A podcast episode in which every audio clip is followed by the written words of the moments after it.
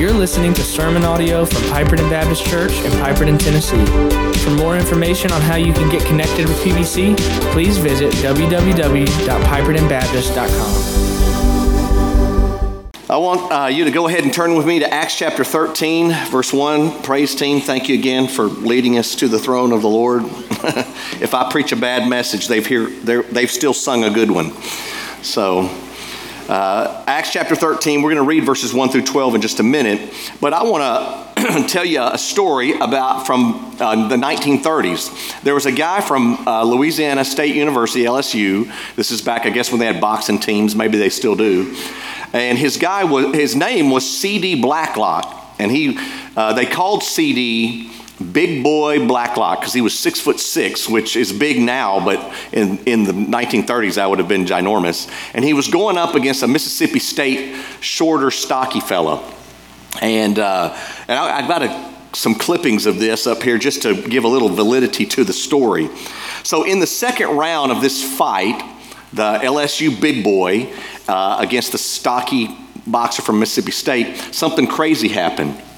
You may be reading ahead, but old Big Boy took a haymaker swing at the stocky Mississippi State guy, the shorter guy, and his elbow hit that guy in the head, and it swung around, and here's the report. It says, Big Boy let loose a roundhouse. The Mississippi State man stepped in, and his head caught Big Boy's arm inside the elbow. With the opponent's head acting as a lever, Big Boy's arm whipped around in almost full circle, connecting with haymaker force on Big Boy's own chin. He staggered, grabbed the rope, walked almost all the way around the ring, and then fell flat for the count. The only prize fighter who ever knocked himself out with a right to his own jaw. Hey, con artists, take note. You're punching yourself. The more you run from God, the more you try to deceive the world and put on your airs, you're just sticking it to yourself. And in Acts chapter 13, we've got a great story of a deep fake's attempt to destroy an opponent only to strike himself with blindness. And so customarily we don't do this because I read such long passages of Scripture, but this one's a little shorter, so I'm going to ask y'all all to stand back up in honor of God's Word. Get your calisthenics in today. Acts 13, verse 1, these are the words of God. Now there were in the church at Antioch prophets and teachers, and by the way, these prophets were more forth-tellers than foretellers, although they did sometimes prophesy, and teachers, Barnabas, Simeon, who was called Niger, Lucius of Cyrene, Manaen, a lifelong friend of Herod the Tetrarch, and Saul. While they were worshiping the Lord and fasting, the Holy Spirit said, "Set apart from me Barnabas and Saul for the work to which I've called them." Then after fasting and praying, they laid their hands on them and sent them off. So being sent out by the Holy Spirit, they went down to Seleucia, and from there they sailed to Cyprus. When they arrived at Salamis, they proclaimed the word of God in the synagogues of the Jews, and they had John to assist them. When they had gone through the whole island as far as Paphos, they came upon a certain magician, a Jewish false prophet named Bar Jesus. He was with the proconsul, Sergius Paulus, a man of intelligence, who summoned Barnabas and Saul and sought to hear the word of God. But Elymas, the magician, for that's the meaning of his name, opposed them, seeking to turn the proconsul away from the faith. But Saul, who was also called Paul, filled with the Holy Spirit, looked intently at him and said, "You son of the devil, you enemy of all righteousness, full of all deceit and villainy, will you not stop making crooked the straight paths of the Lord? And now behold, the hand of the Lord is upon you, and you'll be blind and unable to see the sun for a time." Immediately mist and darkness fell upon him, and he went about seeking people to lead him by the hand. Then the proconsul believed when he saw what had occurred, for he was astonished at the teaching of the Lord. May God bless the reading of his word. I want to ask Erica Eshbach to come and ask God's blessings on our message today. Thank you, Erica. Let's pray. Dear Lord, thank you so much for this time of worship, and thank you for those who led us in songs of praise, for you are worthy of praise. I pray that you'll be with your vessel Went this morning as he delivers your message. Please give him the words you want him to say, and please give us ears to hear so we can comprehend it in our hearts. Dear Lord, in this unstable world, we thank you for the peace we can have in our hearts when our hope is put in you. I ask for favor upon Piperton Baptist, Lord, so that we may be successful in extending that hope in your gospel in every mission field you put us in. Amen. In Jesus' name I pray, amen. Amen, amen. Y'all can be seated. Avery Willis was a missionary and a leader of the International Mission Board, the very organization we give to through our Lottie Moon Christmas offering. And he wrote a book back in the 1970s called The Biblical Basis of Missions. It's one of the first books I ever read on missions. And of course, for those of you that don't know, my family served with IMB for 10 years and lived in India for the significant time of that. But he wrote an excerpt in that book that's wonderful, and I want to read it to you this morning. Step on a rocket with me and catch a glimpse of the greatness of God. We travel at the speed of light, 186,282 miles per second. As we blast off, our seats afford us a clear view of Earth. 1 second later, the Earth is dropped away until it appears no larger than a huge balloon. In 2 seconds, we've shot past the moon and stolen a glance of the now famous moonshot of Earth. 8.5 minutes later, we pass the sun. Earth appears to be a speck 93 million miles away in the darkness of space. 5 hours later, we leave our solar system and can no longer distinguish Earth from myriads of other planets and stars. After 4 years of travel at the speed of light, we zip past the nearest star, Alpha Centauri. For almost 100,000 years, we travel across the Milky Way, our own galaxy. After that, we travel another 1.5 million years before we reach the great nebula, most distant of the 6 other galaxies in what astronomers call the local group. In the vastness of space, we must travel at least 4,500 million years at the speed of light before we begin to reach the area of the universe that can't be seen with telescopes from our planet. And that was written 50 years ago. We see twice as far now. And who knows what lies beyond that.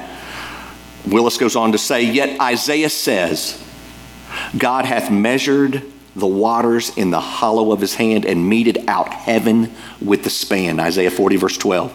He measures space by the width of his hand. A vision of God's greatness must increase our wonder at his mission. The heavens declare the glories of the Lord. Psalm 19 verse 1. But only a little bit of it. When we compare God's infiniteness with our limitations of time and space, we say with the psalmist in Psalm 8, verses 3 and 4, when I consider thy heavens, the work of thy fingers, the moon and the stars which thou hast ordained, what is man that thou art mindful of him, and the son of man that thou visiteth him? Listen, friend, as followers of Christ and members of his holy church, we are strapped in to the rocket of God's grace, headed straight for heaven at light speed. And don't be shocked if on the way he chooses to use some ironic methods, some unusual methods, some unusual fuel for power to our destination. Our great adventure, in this great adventure we call life, the first thing the church needs are the comrades for the journey. Acts 13 verse 1. Now there were in the church at Antioch prophets and teachers, Barnabas, Simeon, Lucius, Manaen, Saul, and John. All right? So we've got 6 altogether there. And I don't think Luke was with them at the time. There are passages where Luke is with them. They're called the we passages, where he shifts into a plural because Luke wrote the book of Acts, and there's different sections, but I don't think he's here at this point. So I think it's just 6. And I want to start with Barnabas. He's mentioned first, and we know he was instrumental in finding Saul, discipling Saul, Paul, introducing him to the church. We don't hear of any great sermons by him. There's no magnificent thing other than him selling the land. And of course, he was so encouraging that his buddies nicknamed him the son of encouragement, Bar meaning son of. So, you know, he modeled generosity in every facet of his life. He recruited, he discipled, he modeled sacrificial giving, and he seems to have been a catalyst of that early church mission team. And though he may be second place before the end of this chapter, you know, you start seeing Paul's name in the front and Barnabas in the back. He's still very significant. And I want to throw up a slide. I know it's very blurry. This slide Okay, you're going to do them in all separate. See this guy? This guy's dancing. About 13 or 14 years ago, a video came out called The Dancing Man. And when I was my wife and I were at a missions conference in Thailand or Malaysia, somewhere with a bunch of missionaries. And a buddy of mine named Kevin Greason was showing this video to demonstrate the power of the second man. And here's this guy at this concert. Of course, oh, good.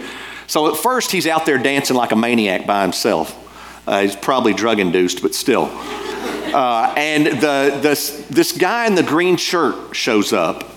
And when that guy in the green shirt shows up, this happens. And then this happens. And then this happens. All right? And I'm only demonstrating that to say, if that guy had kept dancing by himself, that wouldn't have happened. And in the kingdom of heaven, we need comrades. We need that second person. And great leaders who seem to give the greatest boost from second place. And I thank God we've got a lot of second place boosters in this church. Praise God for our Piperton second place boosters. Barnabas may have fell off the pages of the New Testament like thrusters off the space shuttle, right? But he does not fall off the pages of eternity. He's one of those catalytic Christian comrades. Next is Simon, called Niger. In Latin, Niger just means dark complexion. He's probably from northern Africa, but he was instrumental in the founding of the church. He was one of the teachers and preachers in the church. Next is Lucius of Cyrene, who is believed to be one of the founding members of the church at Antioch, probably one of the refugees who fled Jerusalem under the persecution. Remember when they stoned Stephen and he died, they began to persecute the church. He probably fled. So he had probably come as far as Antioch, though he was probably originally from Cyrene, North Africa as well.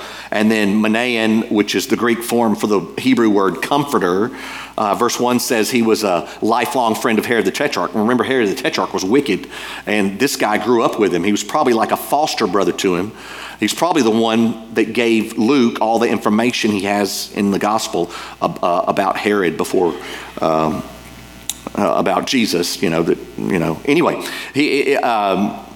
about Herod and Jesus' relationship and all those things, Jesus standing before him. I mean, he may have even been there in the house. He had to have heard Jesus talked about. But historians say it was customary for a young prince like Herod to pick a playmate, a friend from the peasants. And Manaen likely was that friend that was chosen, right? So we don't know. What we do know is that there came a tipping point in Manaen's life where he's in this royal, wicked house, and he has to make a choice. And my father-in-law says in his sanctified imagination, he can see Herod coming in to talk to Manaen and calling in to talk and saying, "Hey, bud, we've been best friends all our lives. And are you telling me that you're going to abandon the royal house and our friendship to follow this Nazarene? Is that what you're saying?" Yes, that's what he's saying. I love that comrades are better than simple companions. A dog can keep a person company, but a comrade's a true friend. Proverbs 18:24 says, "A man of many companions may come to ruin, but there is a friend who sticks closer than a brother." And Manaen stepped out in bold faith. I love the quote, "Christianity hasn't been tried and found wanting. It's been found difficult and left untried," right? And Manaen didn't. He stepped into the difficulty of it. I'm blessed to be close to my brother. I have one sibling, one older brother. He's not nearly as attractive as me or intelligent. I'm just kidding. He's actually a pastor. If you go out Interstate 40, there's a church out there when you get to Cookville, there's a church with a cross on Highway 40. That's where he's been ministering for years, from a church plant out in Fraser. But I love him. I love my brother. But listen to this. You are my brothers and sisters. You are a friend sticks closer than a brother. And there are people in my own family that I may not trust with my children, but you I do. Many of you younger men and women are like my children. You're like Vicki and I's children. We think of you as our sons and daughters. You peers, you're like my brothers and sisters. You older men and women are like my older brother and sister. My great grandpa, I'm just kidding. Hey, that, you know what? This is why you can travel the world. You can show up in Cozumel on a cruise. You can go to Asia on a mission trip and bump into a Christian, and you're like comrades. Someone you've never met before, you're closer than members of your own family because there is a camaraderie in Christ. The famous, famous woman known as Carla Swindle told me, the shortest distance between two points is good friends, right? And friends of the faith are the best friends to have because they're yours for eternity. You're going to follow them right on into heaven. Next is Saul. It'd take me a month of Sundays to describe him, but he's a murderer, a persecutor of the church, and he's about to become the leader of it. God's got a sense of humor, doesn't he? Man, don't you ever say you're too sinful to be a leader for Christ, all right? With all his intelligence and Jewishness and strict legalistic self-righteousness, he still says in Philippians 3:8, "Indeed, I count everything as loss because of the surpassing worth of knowing Christ Jesus my Lord. For his sake, I've suffered the loss of all things, and I count them as rubbish in order that I might gain Christ." You know, David Livingstone was a famous pioneer missionary to Africa, and he was sent a message from a leader of a missionary society that said, "Hey, have you found roads, safe roads to get to where you're at yet? Because if so, I want to send a team. I got a team of men that want to come and minister alongside of you." Livingston wrote back to him, "If you want to send me a team of men that need safe roads, I don't want them. I want you to send men that want to go where there are no roads." And that's what we need in the kingdom of heaven. We need the Pauls, the pioneers who are pushing the edges.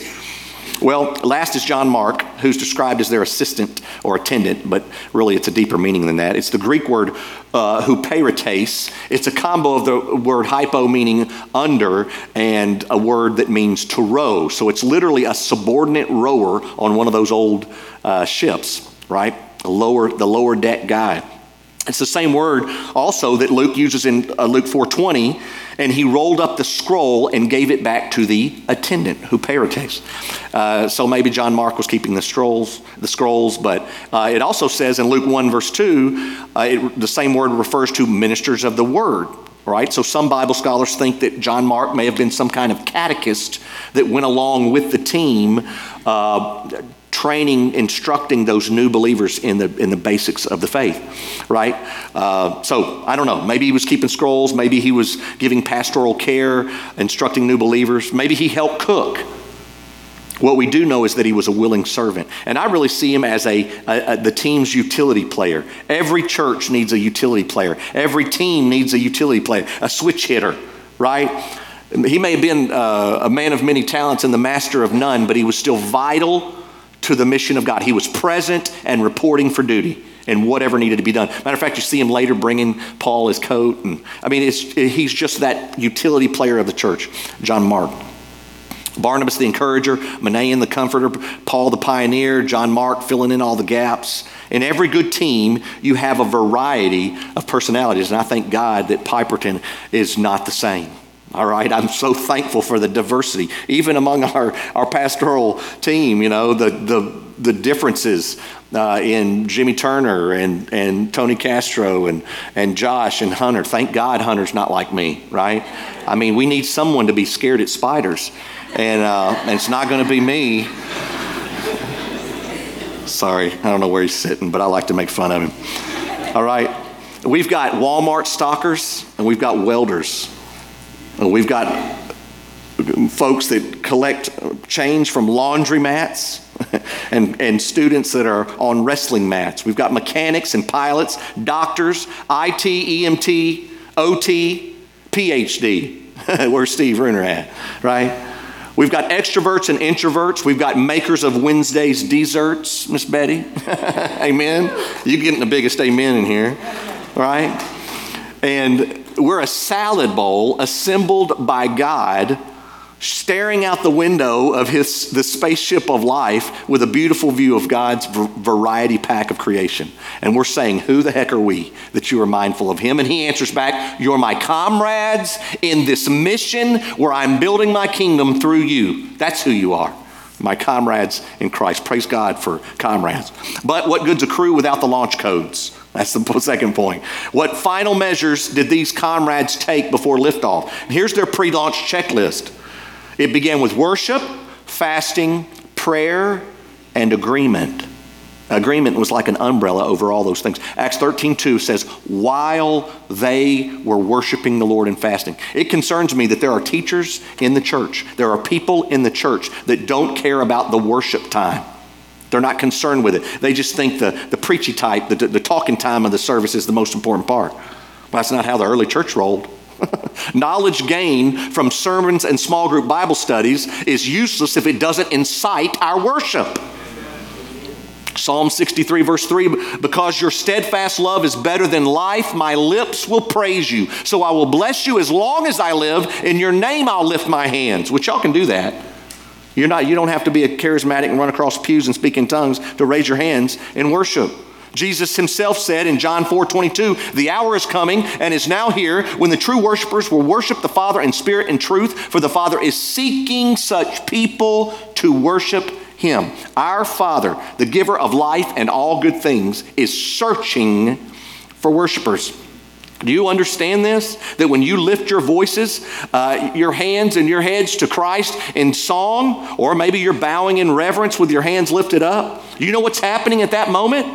You are becoming the literal manifestation and answer to the thing God wants. Every Christmas, you've got that. Everybody has that one relative that's like, I don't know what to get him. He's got everything. Like, what do you buy that guy? Right? What about God? What are you going to get him? He tells you what to get him. He's searching for worshipers. I love, thank God for Bath and Body Works. Men would be doomed. I mean, that's stocking stuffer central right there, you know. Just what's on sale today, give it, just put it in the bag, right? God's saying, hey, I'm going to make this easy for you.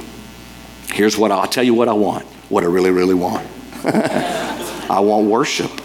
If you're wondering what the Holy Spirit's launch codes are for your next destination, try worshiping. Second, fasting, a little less popular. Matthew 6:16, Jesus says, and when you fast. So this wasn't, it wasn't if, it was a when. This was part of the regular church life, and not just for dietary reasons. Sometimes we're burdened with certain things, deaths in the family, or burdens, lost people, or sins in our own hearts, and we just lose the desire to eat. So we become so focused. So we fast and pray. Other times we're seeking answers to and direction from the Lord, maybe a job or a career move or a relationship, like this one in Acts 13. They're seeking direction from God and the Holy Spirit answered. Right? You may fast from one meal. You may fast for three meals. You may fast for 3 days. I had a student when we were serving in Virginia. I had a student named Doug Ponder. He fasted for 40 days. He was on liquids, but he fasted for 40 days. And he's a great man of God now. He did this as a college student. He's a church planner now and an incredible scholar for the Lord. And but whatever it is, right? You may fast from electronics, social media.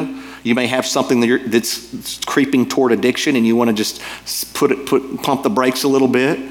But here's the thing: fasting is meant to focus, not torture. If you're so deflated and tired that you can't even pray, you're fasting wrong. All right? The purpose of fasting is to focus on God, and if it's more about your misery, that's self-masochism. That's not what God desires. God actually mocks that in Scripture. And so does Elijah when he's calling. He says, why don't you just cut yourselves maybe? Maybe that. Listen, God's not telling you to do that. He doesn't want self-masochism. He wants you to focus on him. So if you're not focused on him in fasting, then it's not right. And of course, prayer. I love corporate prayer. I love when people gather and they're praying, and y'all know what I'm talking about. People will be affirming. Maybe when Erica was praying, I mean, I was in my heart. I'm saying amen in my heart. I'm affirming with her this prayer. On Wednesday nights, we gather in prayer at 6:30 every Wednesday night, and we have some worship, a couple songs of worship, and then we divide up into teams. Not everybody prays. Some people pray in their heart or they're too shy, and so they just remain silent, and other people in the groups pray for this list we have. But inevitably, we're in that group agreeing with one another about these prayer requests. We're going, and sometimes you even hear it. Yes, amen, amen. Let it be so, Lord.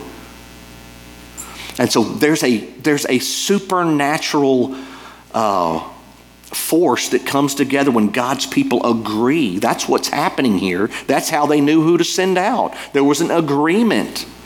We talk in our church about who a new leader for this position would be, and we talk among other believers, and they're like, yeah, that would be a good person for that. There's an agreement in Christ that's wise and beautiful and powerful. And I guarantee you, by the way, there are people in this room that pray for your prayer requests more than you do. You submit them and we put them out there, and I guarantee you there are people lifting it up more than you are. They're with you. They're seeking God's direction for you more than you. This team was worshiping and fasting and praying in agreement, and that's when the Holy Spirit gave the launch codes. He said, this is who you should send. Which leads to another factor in the launch codes, hearing the Holy Spirit and the Word of God.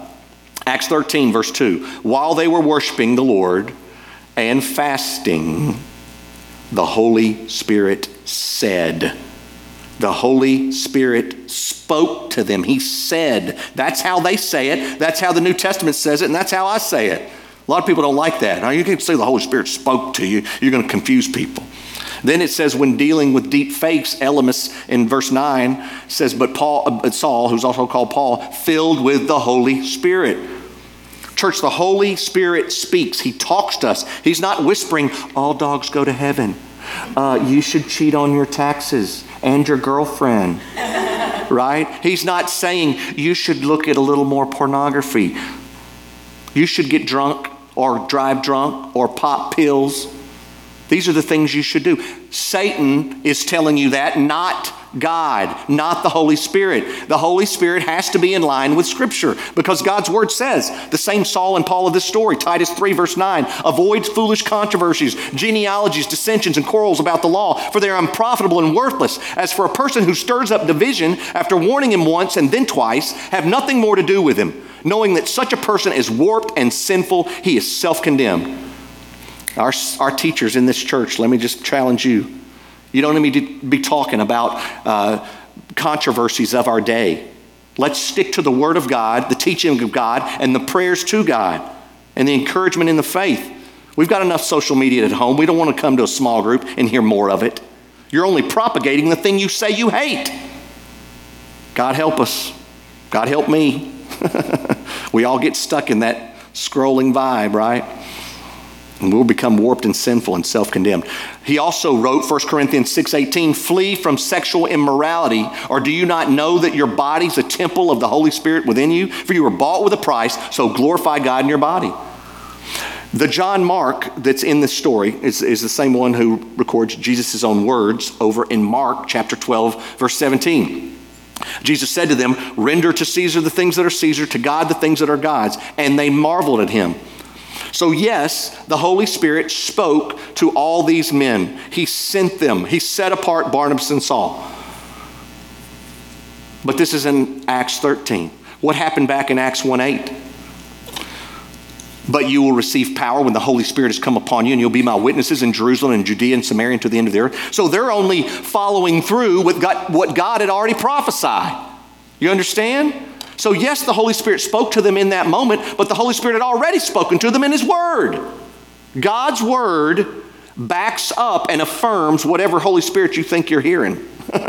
They're hearing the Holy Spirit. It already passed through the filter of His words. The launch codes for every great Christian endeavor is asking these two questions. Do we agree with each other through worship, fasting, and prayer?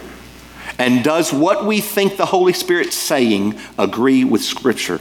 These should be the key questions in the decisions of your families and your church. Now, I do know that sometimes God may be telling you something that is in line with His Word that other people may not agree with. But if it's in line with God's Word and it's God's prompting you to do it, then you may have to go it alone, all right? There are times where you have to step out in faith. I mean, Stephen was stoned to death. Not everybody, just Stephen. There's comrades for the journey. There's codes for the launch. What comes next? There's conflict from counterfeits. It didn't take long for Paul's missionary journey to run into conflict. And by the way, conflict can be a great thing. It really can. We've been looking at this throughout these deep fakes.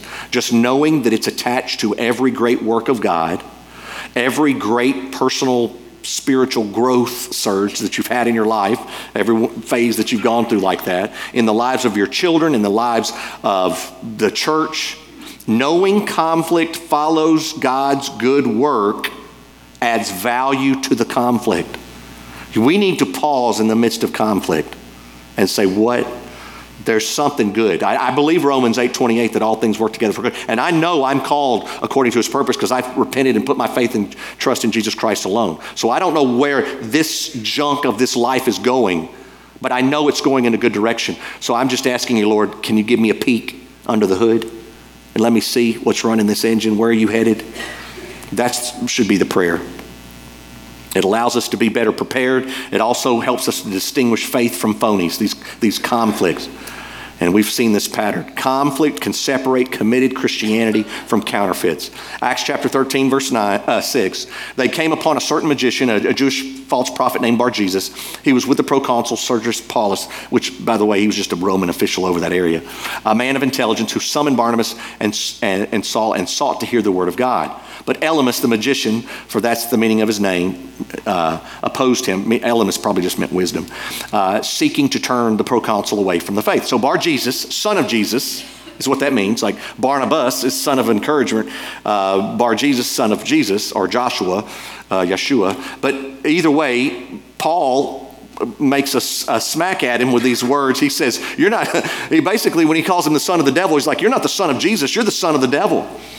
And Elymas, the word Elymas likely just means wise one, but Bar Jesus, Elymas, magician, sorcerer, y'all know the person we're talking about. It's the same person here. But Elymas' cash cow is Sergius Paulus. Sergius Paulus he was a seeker of wisdom. He was the proconsul. And so he's got this guy on payroll, right? Elymas. He wants to glean from his wisdom and he's seeking the truth.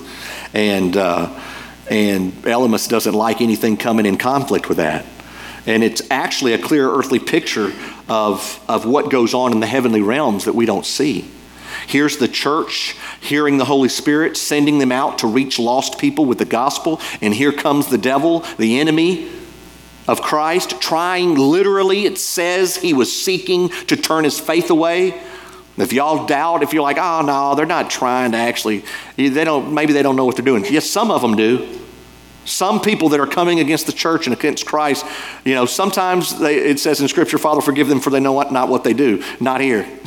He knew what he was doing. It says he was seeking to turn the proconsul away from the faith. That was his mission. And it's just like a spiritual warfare going on.